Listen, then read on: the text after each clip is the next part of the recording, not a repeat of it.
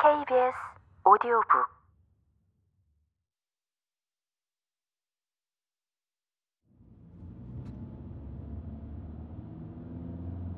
지수가 청심환 하나를 내밀었다.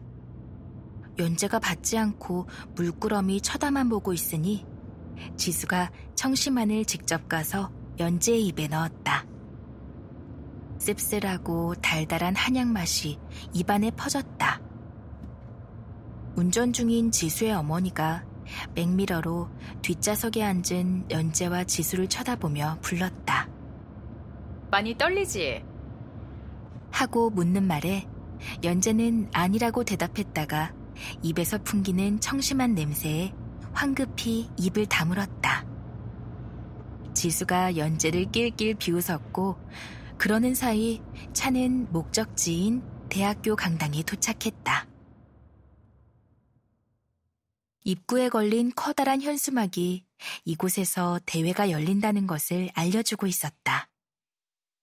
대학 입시가 걸린 대회인 만큼 그 규모를 따라 인파도 발디딜 틈 없이 많았다. 평일 낮인 걸 생각하면 실로 어마어마한 참가 인원이었다. 잊으려고 노력했던 그때의 대회가 또 생각났다. 그래도 이번에는 지수의 어머니 차를 함께 타고 오지 않았는가. 홀로 지하철을 타고 도착해 멀뚱히 앉아있던 그때보다는 훨씬 나았다. 연재가 우울감에 빠지지 않기 위해 정신을 바짝 붙잡았다. 지수가 청심환을 주지 않았더라면 지금쯤 물만 다섯 병째 들이켰을지도 모른다.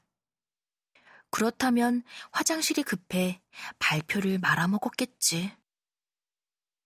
아주머니가 차에서 나오려고 하자 지수가 운전석 차문을 도로 닫으며 아주머니에게 따라올 필요 없고 주변에서 쉬고 있으라고 말했다. 차는 비좁은 틈을 헤치고 학교를 빠져나갔다. 가자. 지수가 전장으로 향하는 전사처럼 결의를 다진 목소리로 말했다. 보경도 따라온다는 걸 아침에 겨우겨우 말렸다.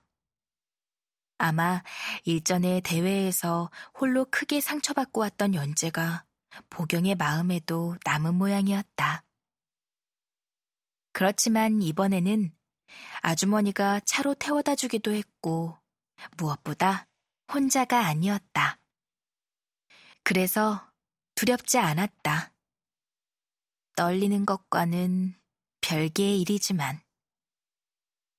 은혜는 연재가 나가기 전에 무슨 내용으로 발표 준비를 했느냐고 물었다. 연재는 시간이 없어 지금 다 설명하지 못한다는 말을 하고는 자리를 피했다가 헐레벌떡 집으로 다시 들어와 도리어 은혜에게 물었다. 언니는 자유롭고 싶은 거지? 나는 이미 자유로워. 그러자 연재가 씩 웃더니 알겠다며 도로 집을 뛰쳐나갔다.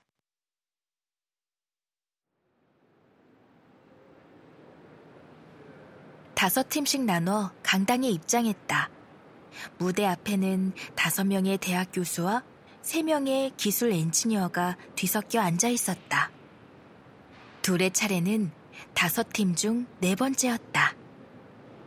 진행 요원이 안내한 자리에 앉아 앞선 아이들의 발표를 들었다. 태풍 같은 재난 상황에서도 바람을 이길 수 있는 드론부터 공공시설에 설치하는 인공지능 로봇 진찰기, 기존의 다르파의 성능을 추가한 새로운 차세대 다르파까지 범위가 다양했고 상상의 폭도 넓었다. 아이들은 저마다 해외여행이나 유학 경험을 토대로 서구권의 연구 자료에서 아이디어를 얻었다고 말했다. 모두 세상에 필요한 아이디어였다. 연재가 자신이 준비한 발표 자료를 다시 살폈다. 오탈자는 없는지 확인하려는 요량이었지만 동시에 다른 발표들에 비해 내용이 너무 부실한 것은 아닐까 하는 걱정 때문이었다. 단순한 도면을 바라보고 있으니 지수가 연재의 손을 붙잡았다. 네 아이디어가 제일 훌륭해. 지수가 소리 없이 말하고는 허리 펴라며 연재의 등을 팍팍 내리쳤다. 든든한 말이었다. 청심환이 이제 효과를 내는 건지 속이 편안해졌다. 차례대로 한 팀당 이십 분의 발표와 질의응답 시간이 끝나고 연재와 지수가 무대 위로 올라섰다. 연재는 무대 뒤편에 서서 지수의 발표에 맞춰 디스플레이로 피피티 자료를 넘겼다. 연재는 심사위원을 쳐다볼 때마다 한마디도 하지 못하고 내려왔던 그날로 다시 끌려가는 듯 했다. 앞을 보지 않으려고 애써 화면만 응시했다. 다행히도 지수는 차분하게 모두가 알아들을 수 있는 또박또박한 발음으로 발표를 이끌었다. 심사위원들은 한눈 한번 팔지 않고 발표를 들었다. 연재가 은혜를 지켜보며 생각해냈던 소프트 휠체어의 아이디어를. 소프트 휠체어는 이천십육 년 미국 하버드 대학에서 만들어진 소프트 로봇, 옥토봇과 작동 원리가 비슷하다. 합성 실리콘으로 만들어진 소프트 휠체어의 바퀴는 기존의 휠체어 바퀴보다 훨씬 얇고 질기며 바퀴 속에는 굽힘 변형률을 갖는 인공 근육이 심어져 있다. 평소에는 원형을 유지하지만 계단과 같은 장애물을 만날 때에는 공기압을 이용해 그 장애물의 모양에 맞춰 바퀴의 형태를 변형할 수 있다. 동시에 전도성 고분자와 결합한 인공 근육이 변형된 바퀴의 형태를 고정시키면서 계단을 무리 없이 오를 수 있다.